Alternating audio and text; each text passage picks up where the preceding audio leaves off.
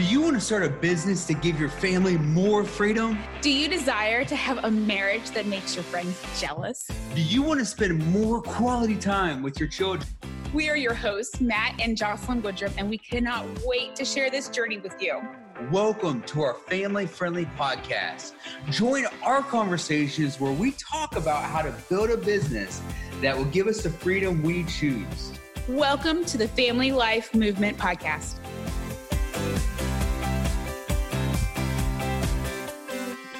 Welcome to the Family Life Movement Podcast. Scott and his wife, Carrie, started Inspired Stewardship to help align the way you use your time, talent, and treasures so that you can identify and live a fully authentic life that allows you to authentically live your calling, serve others, and provide for your family. Scott and Carrie, through Inspired Stewardship, are living out their calling that started with a call to coaching in 2011 and has slowly grown to a full time business through one on one coaching, speaking, and workshops. Scott, welcome to the Family Life Movement Podcast. Awesome. It's so great to be here. And I think this is a really cool movement that y'all have got started. I, you know, I'm all about family. I'm all about business. I'm all about merging those and making your own life. So this is awesome. Thanks so much for inviting me. We are really glad you're here. Uh, we absolutely love your calling and your mission of using your time, talent, and treasures so that you can live out your calling. It sounds like a mission that came from a place of not understanding your own calling and mission. Where did that passion come from? So, you know, absolutely. Um, it, as far as the not really knowing it, I've done a lot of different things and like a lot of us, it's a lot easier to connect those dots by looking backwards than it is by looking forward. You know, a lot of us think we should know where we're going. And that's true. You want to do planning, you want to think about where you're going, but then you go back and you look at the 50 things you've done in your life and you're like, oh, that's why I did all those things. Now I understand. you know, it's easier to look backwards. And so I kind of, in some ways, have stumbled into this. Um, so, you know, a couple of things that came about. First off, really and truly people ask me when i started coaching and i basically say i think i was like six or seven um, because i was always the kid that all the other kids went to for help with stuff mm-hmm. you know i was always the advice giver i was always the you know i was always the in high school it wasn't so great because i was always the guy who was the friend you know the you know, right? you know, yeah didn't do much for my dating life but you know there you go you know? But looking back on that, I realized that a lot of what I was doing is learning that seed that later became a coaching career. I just didn't call it coaching because I didn't know what it was, but that's what it was. I then became an educator. I went through a number of years where I was teaching. I, I did that for um, 11 or 12 years or so. I taught middle school, taught high school, I taught adult ed, did all sorts of stuff in that. And then I transitioned from that and I went into the corporate world working for an educational testing company. Um, that company, I, I, worked for them for 11 years. Actually, I did the teaching 16. I worked for them 11 years, moved into corporate leadership, had a leadership position.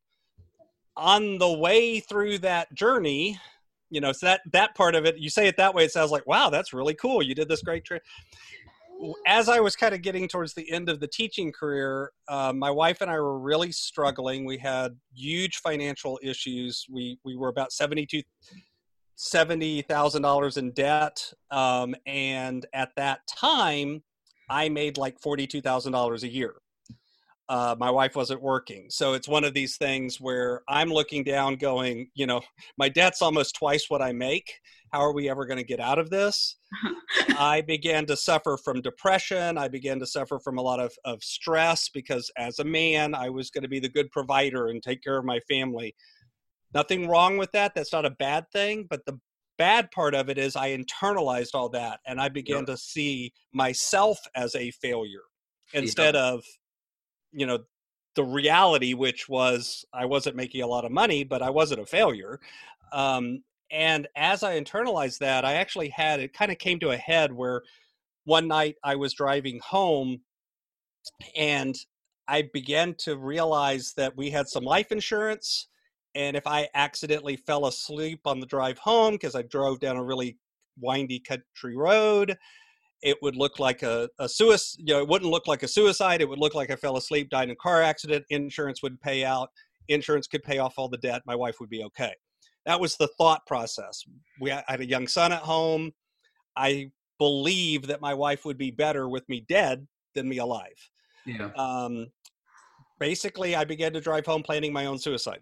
Uh, by the way i found out later that the whole you know had to look like it wasn't a suicide thing or insurance won't pay out is a myth. Insurance actually does pay out on suicide uh, once you've had insurance for a little time. I'm glad i didn't know that at the time by the way because i probably would have followed through with it but uh, basically as i began to do this and began to think about it they changed the radio lineup on t- on the show on the on the talk radio. I used to listen to talk radio to stay awake Mhm. i'm there there's an irony there I was planning on pretending to fall asleep while I'm listening to the radio to keep me awake. You know, there's a lot of irony in this story, but there you go.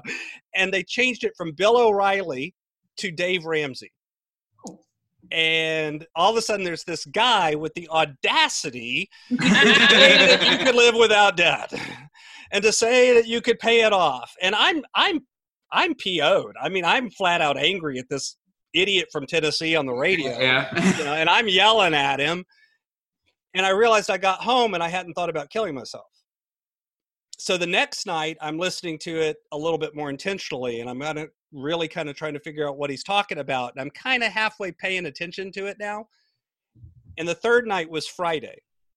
Well, if you remember the Dave Ramsey show back in the day, Fridays was debt free Scream Friday, right? and all these people are calling in and telling their story, and some of them, they're, you know, some of their stories were worse than mine. Some of their stories were better than what my wife and I were in. It, it, it just, it was all over the place. And so I came home th- that weekend, and one of the things that David said is, if you're in this kind of situation, come clean with your your spouse if you haven't already.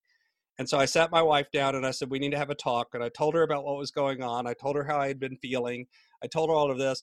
And when I said I was listening to this guy on the radio, she said, You mean Dave Ramsey?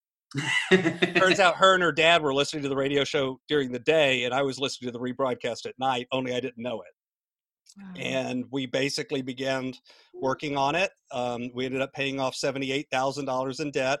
Listeners who are paying careful attention will notice that doesn't num- match the number I said at the beginning. because in the middle of this journey, I lost my job, had a collapsed lung twice, Ooh. and had emergency surgery. Yeah. So, um, There's the medical debt added, added on there. added a little bit to the debt journey. Uh, but also on the other side of it, I got a new job. I ended up, when I left that job, I was making a lot more than I was making as a teacher. Uh-huh. and I began to build my own business on the side. My wife and I said, we have a calling to go out and help other people. Started with financial coaching. Then, as I began to work with people on finances, we figured out, hey, we got to work with people on time because one of the things that holds us back on really doing what we want with our money is our time and how we use those. And then, as I continued to work with people, and I was a teacher, I, I did all of these. I began to work with people on career and leadership and communication in those areas. As I moved up in corporate leadership, I got more experience, we got training. And so that's where the business was born. And of course, time, talent, and treasures as a Christian says stewardship. Mhm. So that's the name inspired stewardship. That's kind of the journey of the creation of that Love that. business and where that passion came from. I love that. Man, Scott, as somebody who loves your story and, and, and it's it's so inspirational, it's so encouraging to the people who are in debt, as, as somebody who is in debt, to sit here and see what's on the other side, to see Mhm. how you can be blessed, to see how you can, can take that you can take control of the things that you and your wife are going through. And, and it's just as a man that is insanely encouraging. So thank you, Scott, for sharing your story. You've got such an amazing story. There's somebody listening right now who is going, man, I know what that feels like. I know what it feels like to think I'm worth more dead than alive. I know what it feels like to be swimming in debt, to be stuck in debt, to feel like I'm in a quicksand and I can't get out. So, mm-hmm. to that person who's got to that point, who's thinking about maybe even taking their own life, what words of wisdom, what would you say to that person? the biggest thing that I can say is the the voices that we hear inside our head. And by the way, this goes for somebody that's not all the way to the extreme of, of planning their own suicide and thinking about death, but it's especially true in those situations. We have a tendency to create things and we, we make them what I call the three P's. Okay. The three P's are permanent, pervasive, and personal. So in reverse order, personal sounds like this I'm a failure. Yep. It's a very different statement than I failed at something. Hmm. Okay. I failed is not personal. I tried it, it didn't work. Try again. Not a big deal. Yep. I'm a failure. That's a personalization of it. It's about you and your mm-hmm. identity. Especially as men, we begin to oftentimes wrap our identity into how much money we make. Yep. Are we a good provider for our family? Are we making enough money to do what we think we should be doing? Are we, you know, how much do I get paid? And so we make it personal. Guess what, guys? It's really not. Okay. Who you are as a man, nothing to do with how much money you make. okay. One of these things is not connected to the other. That being said, obviously, if you want to go out and make some money, there's ways you can do that. Okay. Legally and morally, I'm not suggesting Rob that. Um, but so the first thing we can do a lot of times in that situation is we begin to make things personal. The second is pervasive. This is now, it's no longer, I failed this one time. It's everything I do fails. It's about everything you touch. It's not, this job isn't great and I'm not making enough money and maybe I need to do something about it. It's, you know what? I've never been able to have a job that made me enough money. I've never been able to do anything that succeeded. I've never, it begins to become about everything, every component of your life. Mhm. You know, if you're if you're struggling in one area, now all of a sudden I'm struggling in everything, even though that's really not true. you know, but it begins to become true. That's what the voice in your head tells you.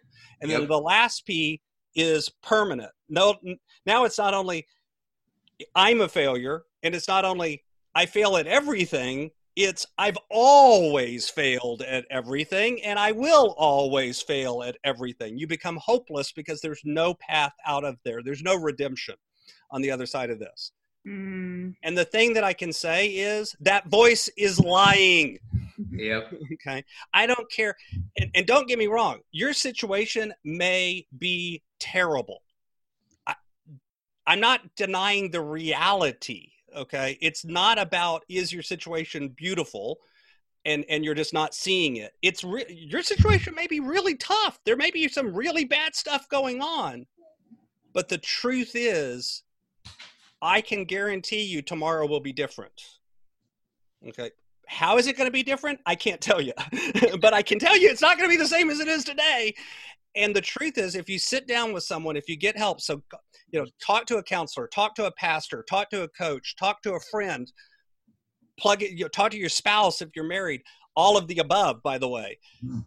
Get help and begin to make the transition and do the hard work. Begin to look at that voice. And when it tells you that it's one of those three P's or all three, mm-hmm. call the voice a liar. By the way, my internal voice is named Harry, and he wears a funny hat. Okay, so when he shows up and starts talking to me, I go, "Hi, Harry, welcome back." And I picture, I literally do. I picture a uh, basically he looks like a duck-billed platypus, only he's purple. Um, I try to make him as funny looking as I can in my head, and so now when that st- stupid voice shows, I just kind of laugh at it, you know, because I've because I know he's going to show up. He does. Okay. I've suffered from clinical depression for years. Guess what? My internal monologue can be really mean. you know, it's okay. I've learned to kind of move through that and I've learned to recognize the signs. So as my wife, she plugs in and helps me, we get out of that mode when I start to spiral into it. And I encourage folks to do the exact same thing. Reach out, find the people around you that can lift you up, and then get out of that because that voice is a liar. Mhm. Wow, there, there's so much awesomeness there. There's so much uh, stuff that I know I needed to hear. I can't speak Yes, for definitely. for for Jocelyn, but that, that- just so much gold there.